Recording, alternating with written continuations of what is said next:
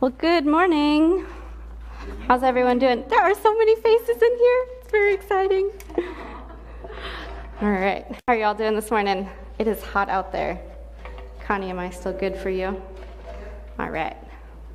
All right. Well, um, I hope you all are surviving the heat. Uh, I know it's been hot this week, and as I it was reminding a couple summers ago, if you remember, we were having a summer. In 2016, we had a summer, we had multiple days, all over 100 consecutively. And at the time, I was living in an apartment in Northeast Portland, and I lived on the second floor, and we had no air conditioning. And there were five of us living in a 900 square foot apartment. And uh, I think it really tests your limits when it's uh, sweltering hot and there are five of you in a confined space and you really learn what each other is made of. Um, and so we we were just enduring this really hot heat. And I'm I'm from the desert. I actually really like the heat, but it was very hot. And we had a party. I think we had a birthday party. I can't remember what this party was for, but we packed about 15 more people into our apartment, and it hit 100. It was 100 degrees out, 20 people in our apartment, and it was just stifling, just sweltering. And I knew, I was thinking, you know, at the beginning of the party, we could do this. We, we could do this. We could like push through and still enjoy ourselves until I looked over, and if you remember Curtis Bell and Zach Munoz, they had pulled all of the meat out of my freezer and had laid it on top of them and were just holding perfectly still on my couches with meat, just adorned in meat everywhere. And I thought, oh, okay, we've reached a new level. This is, this is not good. Um, and so the next morning, I was telling Amanda Rinzi, if you remember the Rinzis, I was telling Amanda Rinzi this, and like, oh my gosh, I was going to do this other, you know, party gathering later, but I don't want to go through a whole nother pack of meat, and I feel gross about the meat I already have, and what, I don't know whether I'm going to cancel or not. And she said, oh, no worries. My, I think her dad, my dad gave us this window air conditioner and we're not using it right now. We'll bring it over and we'll install it in your apartment. You can use it. I thought, oh my gosh, these people are wonderful. Um, this is what the church does. And so they came over and they installed it, and oh my goodness, it made life so much better and they commented to me that you know we love you and so we're you know we want to give this air conditioning unit to you. Uh, but we also are you know we also have in mind all the people from church who are going to be in your apartment so we're doing it for their benefit as well. And it was a, it was a really uh, startling picture to me of how when we give generously to each other everyone benefits. You know, not just me and my four roommates, but, uh, but everyone who was in and out of my apartment that, that summer benefited from the Renzi's generosity. And that give and take, that mutuality, and thinking about the impact on the whole uh, is really what we're going to be talking about today in 2 Corinthians 8. So if you want to turn there with me, you can. Um, I'm going to read through, we're going to be in chapter 8 through a little bit of chapter 9. So I'm going to read through that for us. So here we go. 2 Corinthians 8 says, And now, brothers and sisters, we want you to know about the grace that God has given the Macedonian churches. In the midst of a very severe trial, their overflowing joy and their extreme poverty welled up into rich generosity. For I testify that they gave as much as they were able, and even beyond their ability. Entirely on their own, they urgently pleaded with us for the privilege of sharing in this service to the Lord's people. And they exceeded our. They gave themselves, first of all, to the Lord, and then by the will of God, also to us. So we urged Titus, just as he had earlier made a beginning, to, be, to bring also to completion this act of grace on your part. But since you excel in everything, in faith, in speech, in knowledge, in complete earnestness, in the love that we've kindled in you, see that you also excel in this grace of giving. But I'm not commanding you, I'm not commanding you, but I want to prove the sincerity of your love by comparing it with the earnestness of others. For you know that the grace of our Lord Jesus Christ, that though he was rich, yet for your sake he became poor, so that you through his poverty might become rich. And here's my judgment about what is best for you in this matter. Last year, you were the first not only to give, but also to have the desire to do so. Now finish the work so that your eager willingness to do it may be matched by your, your completion of it, according to your means. For if the willingness is there, the gift is acceptable according to what one has, not according to what one does not have. Our desire is not that others would be relieved while you're hard pressed, but that there might be equality. At this present time, your plenty will supply what they need, so that in turn, their plenty will supply what you need. The goal is equality. As it is written, the one who gathered much did not have too much, and the one who gathered little didn't have too little. Thanks be to God who put into the heart of Titus the same concern I have for you. For Titus not only welcomed our appeal, but he is coming to you with much enthusiasm and on his own initiative. And we're sending along with him the brother who's praised by all the churches for his service to the gospel. What is more, he was chosen by the churches to accompany us as we carried the offering, which we administer in order to honor the Lord himself and to show our eagerness to help. We want to avoid any criticism. We administer this liberal gift. For we're taking pains to do what's right, not only in the eyes of the Lord, but also in the eyes of man. In addition, we're sending with them our brother who has often proved to us in the many ways that he's zealous, and now even more so because of his great confidence in you. As for Titus, my partner and co worker among you, and as for the brothers, they're representatives of the churches and an honor to Christ. Therefore, show these men the proof of your love and the reason for our pride in you, so that the churches can see it. There's no need for me to write to you about this service to the Lord's people, for I, I, know your eagerness to help. And I've been boasting about it to the Macedonians, telling them that since last year, you and Achaia were the, ready to give, and your enthusiasm has stirred up most of them to action. But I'm sending the brothers in order that our boasting about you in this matter should not prove hollow, but that you may be ready as I said you would be. For if any Macedonians come with me and find you unprepared, we, not to say anything about you, would be, uh, would be ashamed of having been so confident.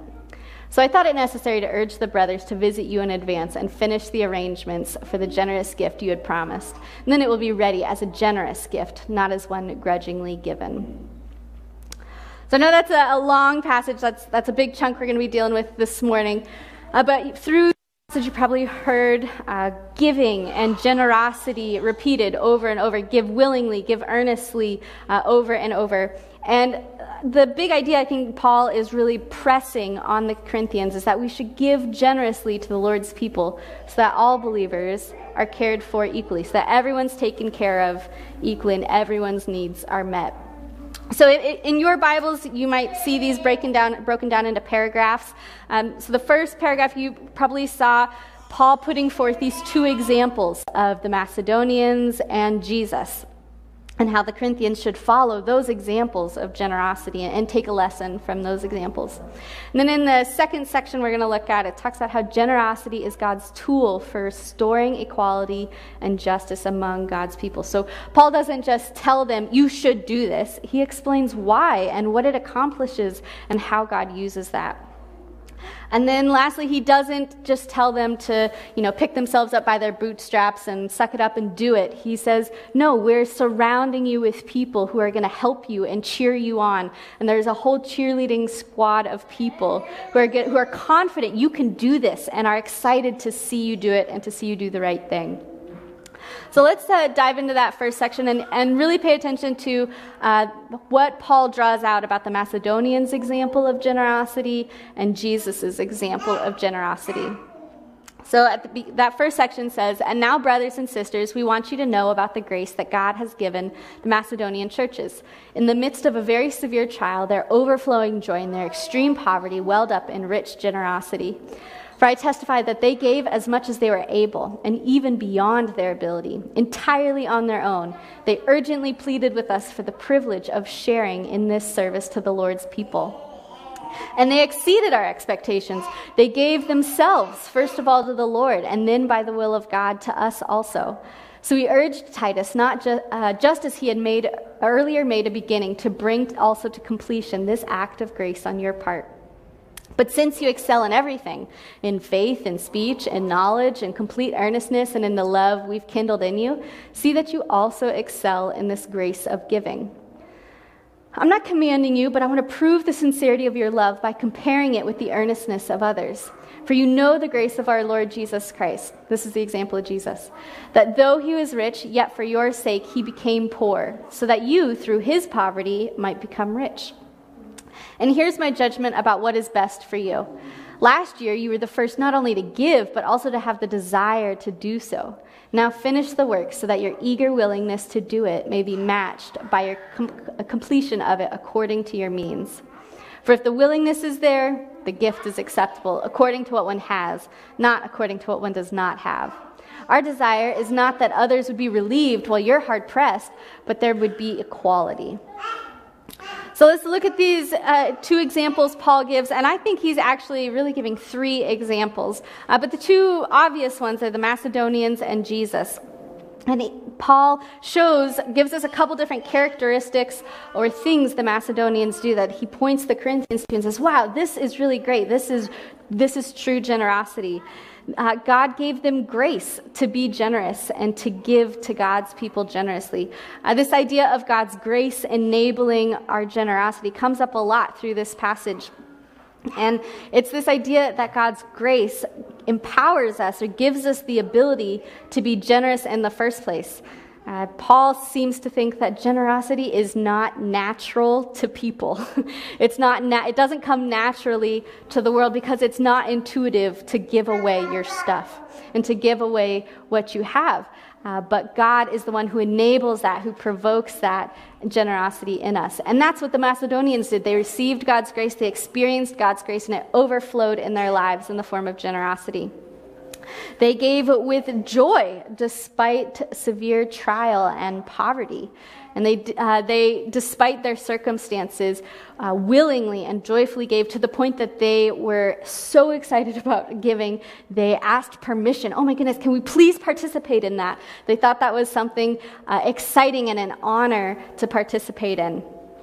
They thought it was a privilege.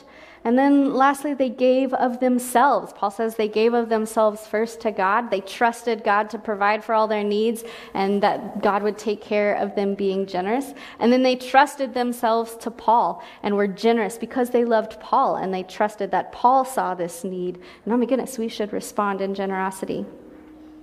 And then Paul also talks about Jesus' example. And I think this is really helpful the contrast between Jesus' example, maybe not the contrast, but just the difference between Jesus' example and the Macedonians' example. Paul is pointing to the Macedonians because they, it sounds like they gave financially. And Paul says, wow, that's a great expression of generosity, is to give of your finances. And then he turns to Jesus and says, another expression of generosity is how Jesus gave. You know, Jesus didn't give us his money to make us rich. It was a different kind of wealth that Jesus gave us. Jesus gave us his presence, his precious presence. He gave us his time. He dwelt among us. He gave us his energy and his passion uh, to the point that he gave us his lifeblood, his very life. He gave us his standing or his status with God. And Jesus gave us uh, what we had, what, what he had in exchange for what we had.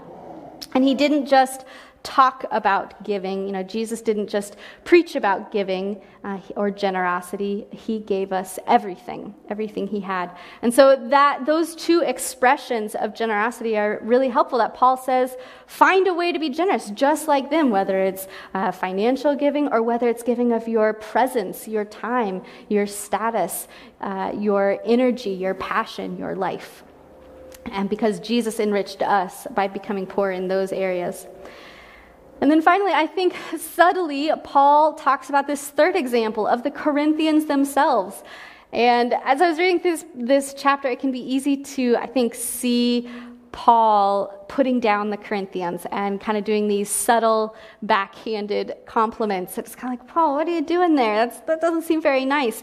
But Paul actually calls out what he's already seen in them and what he already knows about them. And so he says the Macedonians were so inspired by your giving because you gave in the first place. And they were so inspired by that, it inspired them to give generously, just like you were generously giving. And that, so Paul acknowledges and recognizes no, I know this is important to you. I know you're passionate about this. I know you're capable of this. I know you're good at it. And I want you to excel in it and continue to excel in it just like you were. And because the Macedonians were inspired by you, I believe, Paul is saying, I, be, I believe you can do this. And so he, he's really calling them out to be who they are and finish strong and be like Jesus and be like the Macedonians because he believes they can. Uh, but Paul provides, I think, this really gracious and helpful caveat that uh, if they don't think they can be gracious like Jesus or gracious like the Macedonians and give more than they're able, Paul says, that's okay. Let's start somewhere. If they don't feel like they can give to the extent the Macedonians give, gave, or give to the extent that Jesus gave, uh, Paul says, that's okay. Give what you're able. You're responsible to give what you have, not what you don't have. Uh, so, Paul, I think this caveat is really gracious on Paul's part. It's not a put down, but an encouragement that giving what you have is admirable. And there's no expectation of you to um, give beyond what you're able. Paul's much more concerned about them giving willingly. Uh, rather than giving out of obligation or giving out of for some other reason. And he's more interested that they give willingly and excitedly, like the Macedonians did and Jesus did. And that's where he wants them to start. Start somewhere. Uh, but with that caveat is the, the clarifier that giving and generosity is not optional that giving and generosity is, is not optional. It's not extra credit for Christians to do just to, you know, get some extra bonus points. It's an integral part of, it's an integral part of the Christian life. It's a spiritual discipline. He's showing them, just like we talked about in 1 Corinthians, how you are great at knowledge and spiritual gifts and tongues and all these things. You're really good at all these other spiritual gifts. I want you to get really good at generosity. Uh, my mom calls that exercising the spiritual muscle. And, and working that out. So he says, You're great at these things. We don't need more cardio. We need more leg day. You're, you're, we want to practice these things, practice generosity in this way. Uh, so it's, let's, you don't have to give to the measure that Jesus or the Macedonians did even though Paul says, I think you really can. I think you're capable of it. But if you don't feel you can do that willingly, let's start somewhere because not giving, not being generous is not an option. It's a spiritual discipline, it's integral to being a Christian. So that's the, the first section. And so Paul has given them the, the charge of, I know this is in you. I know you can do it. I've seen it before. Be, be who I know you are. And he doesn't leave it at that. He then gives them the reason why generosity matters, what generosity accomplishes. So let's look at that second section in verse 11. He says, Now finish the works that you do, so that your eager willingness to do it may be matched by your completion of it, according to your means. For if the willingness is there, the gift is acceptable, according to what one has, not according to what one does not have. Our desire is not that others might be relieved while you're hard pressed, but that there might be equality. At, this, at the present time, your plenty will supply what they need, so that in turn, their plenty will supply what you need. The goal is equality.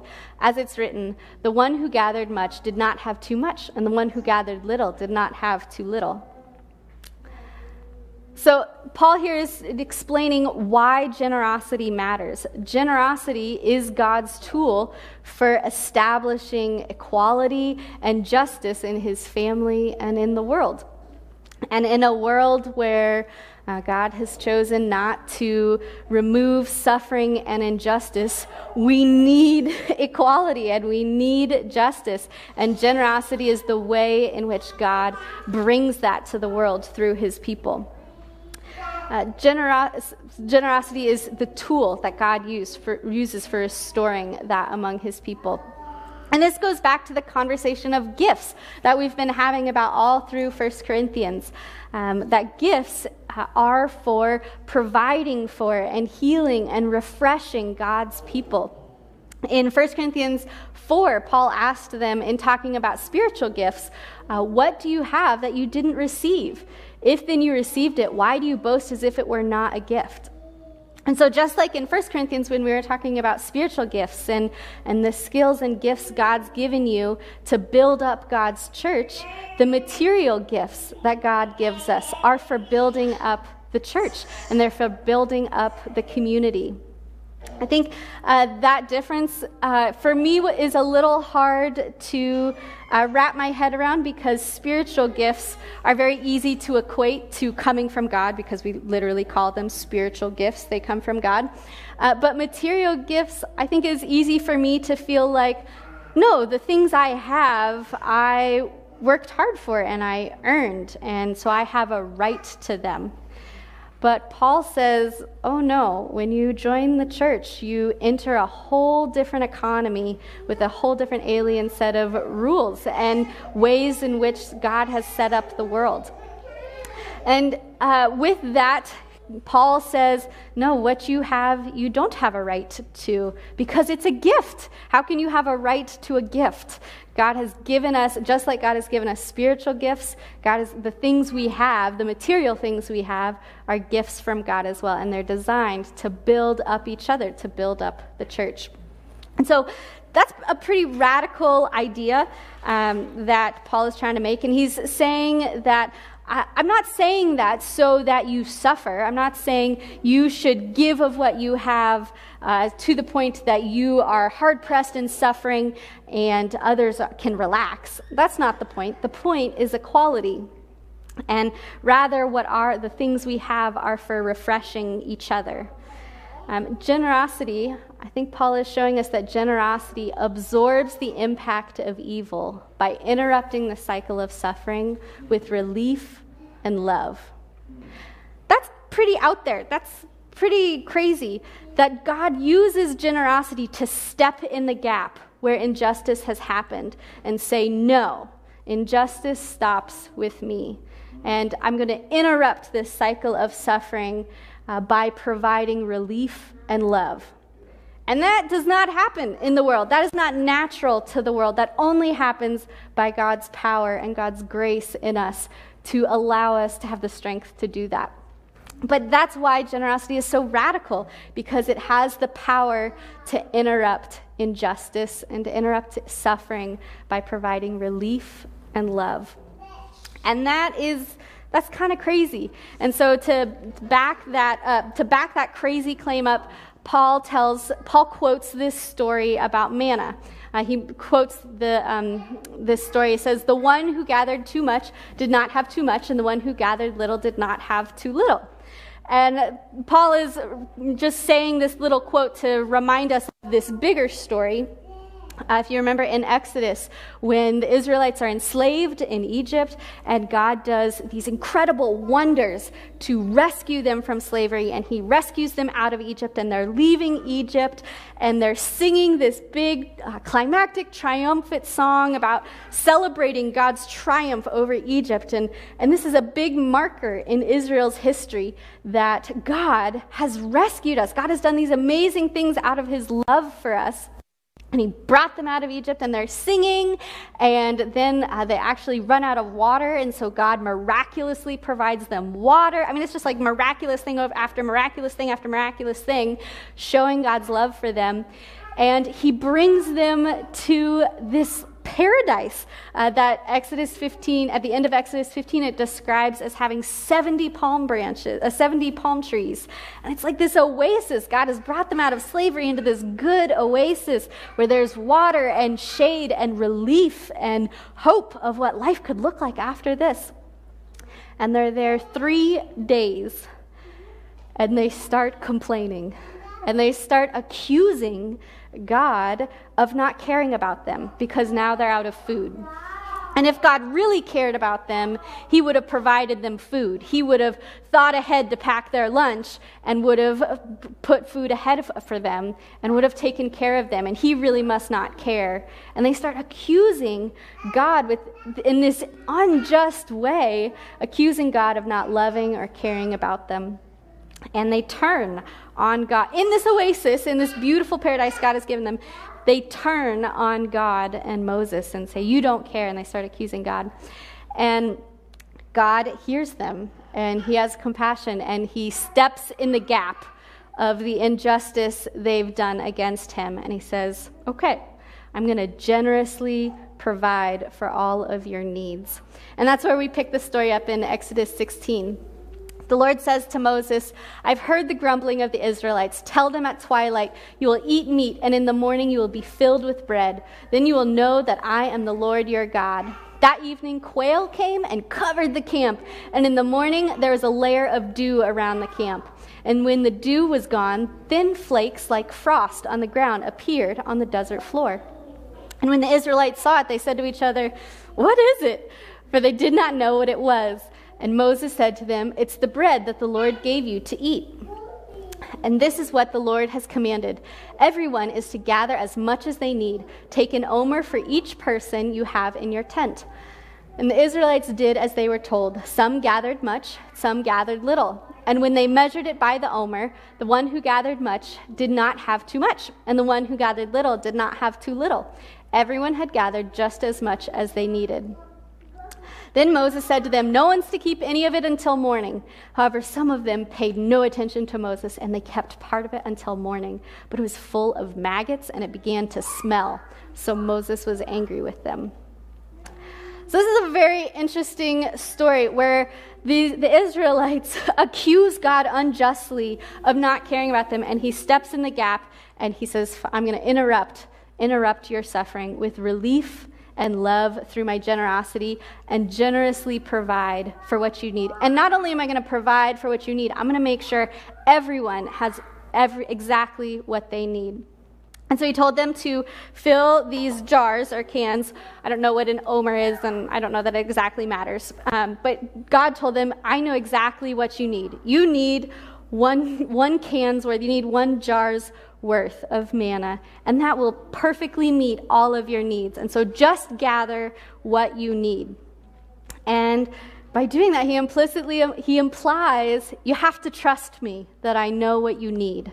And so just trust me that I know what you need, and I'm going to meet your needs and only gather what you need and don't hoard the rest. Don't be greedy and take more than you need, because in taking more than what you need, you very possibly may take from your brother or your sister what they need. So I know what you need, only gather what you need. And so they had to trust God to gather what they need, and they clearly didn't. They, they hoarded it and they were greedy and they, they didn't trust God that you know what I need, I know what I need, and I'll keep what I have and they hoarded it. And Paul looks back on this story and he sees immediately, he sees God's generosity and how it interrupted their suffering with love and relief. And really, what they had was what they needed. And God provided exactly what they needed. Um, and he provided it equally for all of them.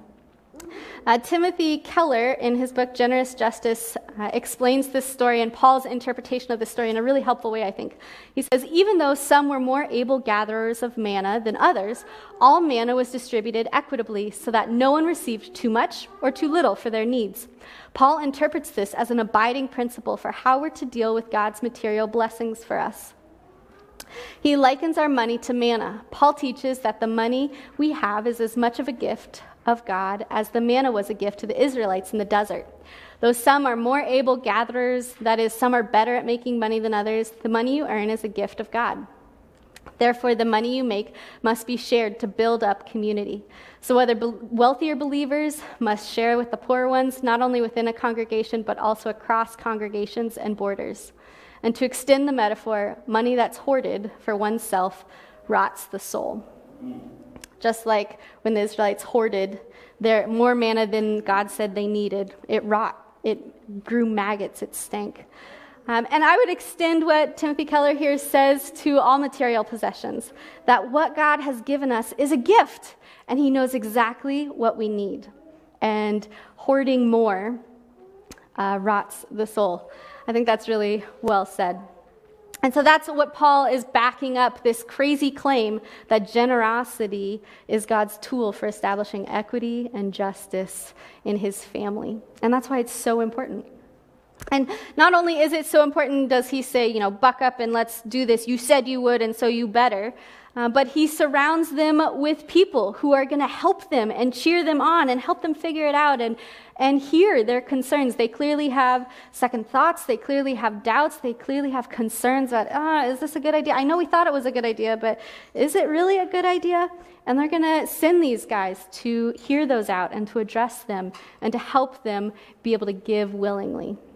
And so he talks about Titus, who's willing and enthusiastic. He has the Paul level concern for them, and he's excited to come see them. He sends them the two brothers who are representatives of the church.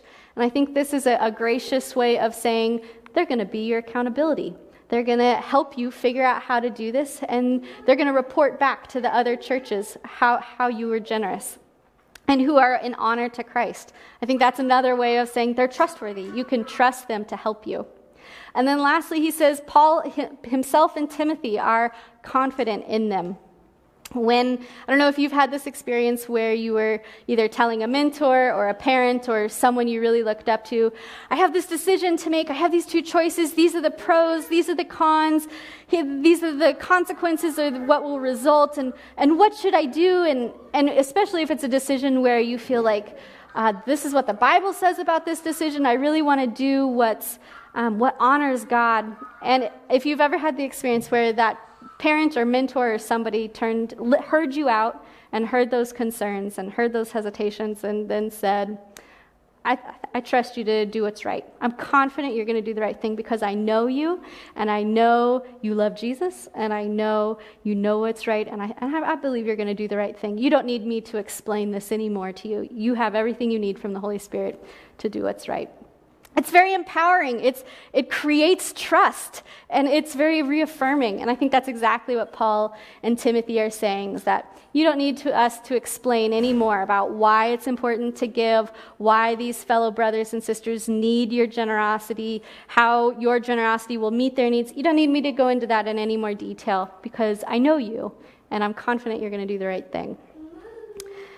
And so, as we hear Paul uh, express and urge and encourage the Corinthians to be who he knows they are and to live out the things he knows they're passionate about, I think we can take the same encouragement from him in that we should give generously to the Lord's people so that all believers are cared for equally. So that everyone's taken care of, everyone's needs are taken care of equally, um, and give to each other. Some truths I think Paul really draws out here are um, that we should give generously to God's work and God's people. No, reversely, uh, I think it's the same would be true of uh, we should gratefully receive from God and God's people. You know, at, at, different points in life, we're on either you know we're on either side of the giving or the receiving end. And sometimes we need to be willing to receive blessings and generosity and gifts from God and God's people.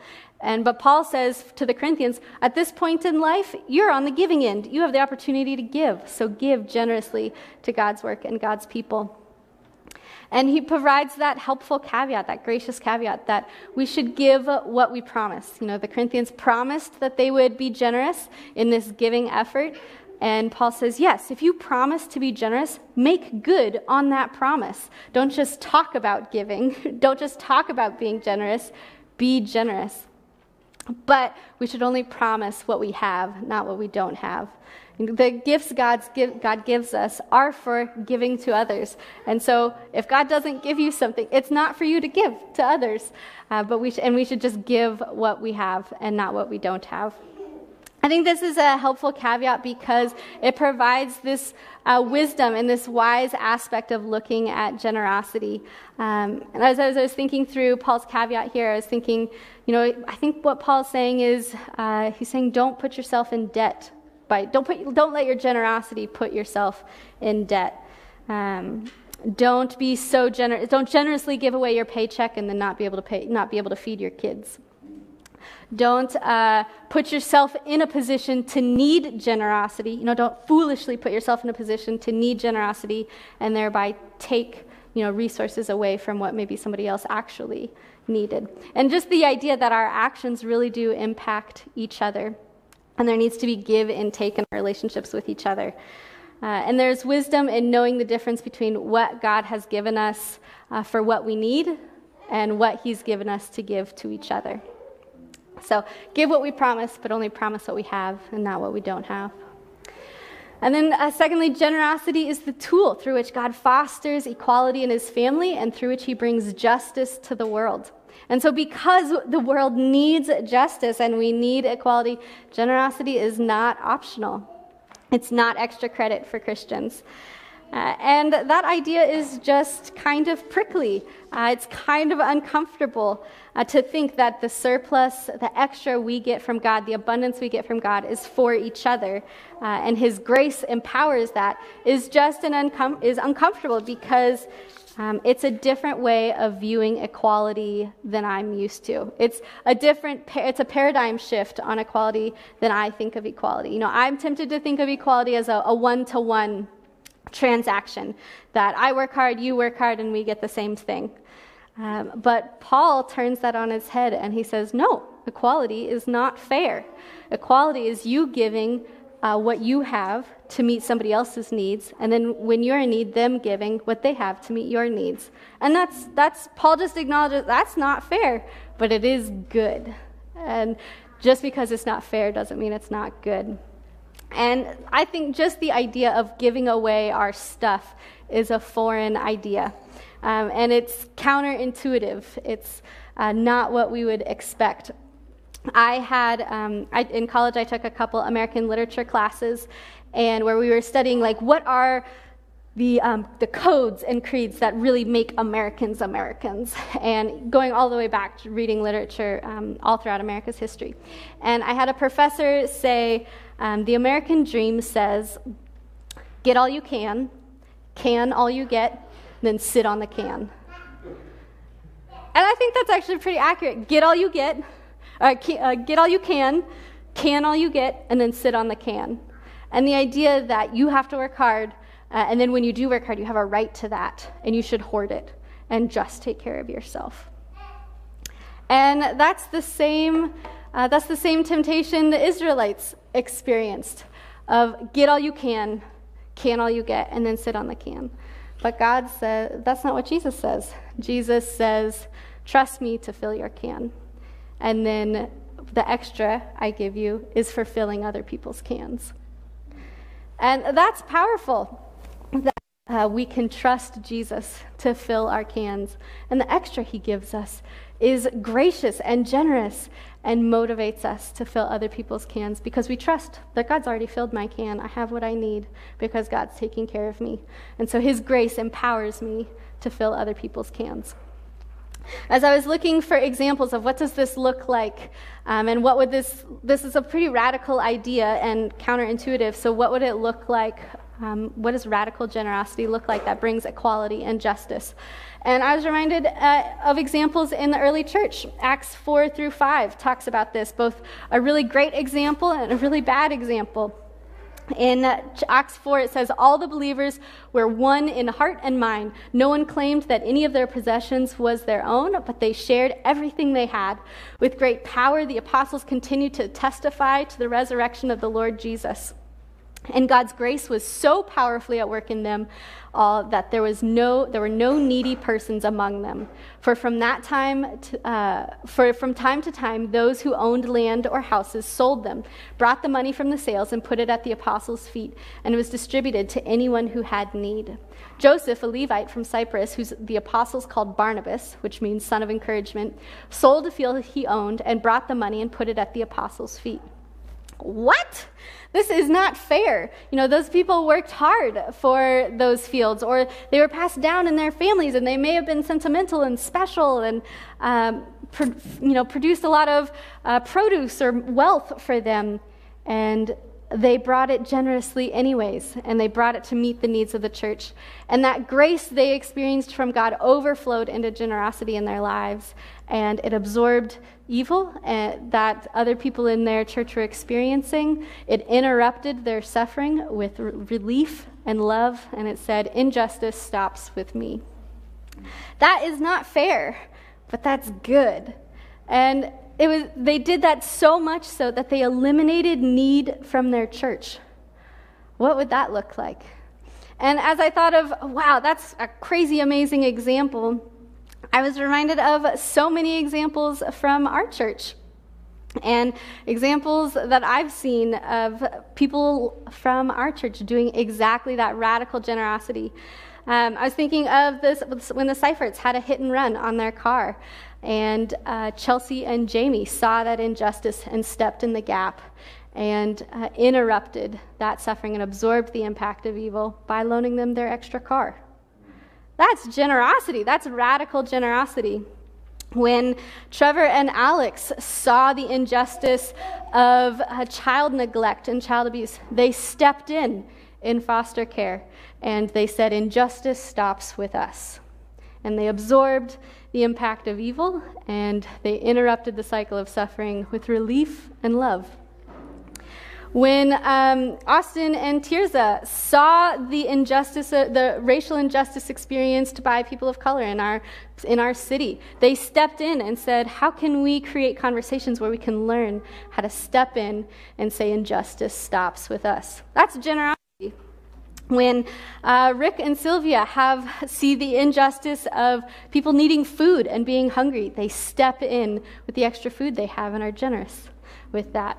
When Mark uh, Glebe saw that Rick and Sylvia's car was um, vandalized and destroyed, he stepped in in that injustice and absorbed the impact of evil and interrupted their suffering with relief and love, and he fixed their car. Um, when, uh, when the Lubecks saw, if you remember, Zach Munoz's, um, the injustice done against Zach Munoz that left him homeless, they stepped in and they absorbed some of that impact and they provided him a room, and he lived with them, uh, providing him with relief and love.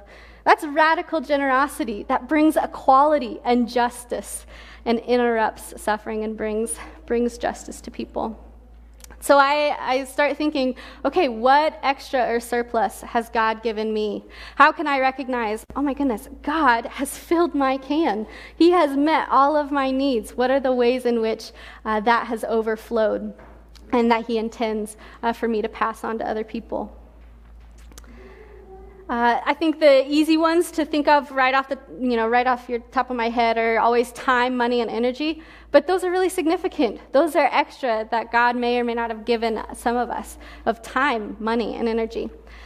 Um, and in some ways, I think that example from the Macedonians is helpful. They gave financially. Sure, if you have extra money, awesome. Or Jesus' example is really helpful. He gave his presence, his time, his energy. And that's really powerful as well. Both are generosity. Some other examples I think of literally just from you that I've just taken from you are giving excess from your garden to people who don't have fresh vegetables, giving of your time through babysitting hours, uh, giving of a spare room in your house to somebody who needs it, uh, giving an extra car to somebody who needs to be able to get to work. Uh, Giving of your tools. Literally, I think all of the guys in this church, their tools are at somebody else's house. And that's incredible generosity. That's incredible. Uh, emotional energy. If you have emotional energy and bandwidth to listen to the suffering and trials of other people and sit there and be with them and hear them and exercise compassion and empathy, that's generosity. That's giving of yourself. Uh, various skills or knowledge. I was on the phone this week with Carol saying, Carol, this is a, you know, a problem I'm facing. What should I do? And she shared her knowledge. She shared her skills and some practical ways to handle that problem. That's generosity. That's meeting each other's needs in a way that brings equality and justice. So, what injustices or inequalities do we notice around us? I think uh, the things God brings to our minds are the things that really burn us and uh, upset us in the ways that they upset God. And so, what injustices or inequalities do we notice around us? And how might our generosity absorb the impact of evil by interrupting the cycle of suffering with relief and love? And how together can we say injustice stops with us? I want to uh, finish with this um, passage we read a couple weeks ago in chapter 5 of why living like Jesus matters even when it's hard. It says, for Christ's love compels us, because we're convinced that one died for all, and therefore all died. And he died for all that those who live should no longer live for themselves, but for him who died for them and was raised again. Amen. Amen. Let me go ahead and pray for us. Father, thank you so much for your generosity, your rich, uh, lavish generosity towards us in the ways you have just poured out blessing and upon blessing upon blessing in our lives and um, in my life, given me so much more than I could ever need um, or use, um, both in the form of love through your Son. Uh, you have loved uh, me more than anyone, and that just can overflow in my life to provide love um, and relief to others. And you've also so richly blessed us materially um, with the things you've given us, as well as spiritually with uh, the spiritual skills and gifts you've given us. Um, Father, in whatever way your Spirit um, opens our eyes to the surplus or extra you've given us, uh, would you please also open our eyes to the injustices around us and to the inequalities around us and um, give us insight into the ways you desire um, you are extra to meet those inequalities and to stand in the gap with those injustices. Um, Father, we desire to be a church that stands together and says injustice stops with us. And we desire to be people who are generous, and we want to grow in this grace of generosity and grow in this skill together. Um, and we ask that you, your power would uh, move powerfully among us, your grace would move powerfully among us, we would experience your grace uh, to the point that it overflows in our lives in generosity and eliminates need from our church and from our community and from our city. Uh, Father, we bless you and the uh, immense and abundant and lavish generosity you have given us, and we desire to respond in turn. Thank you for being so good to us. In your name we pray. Amen.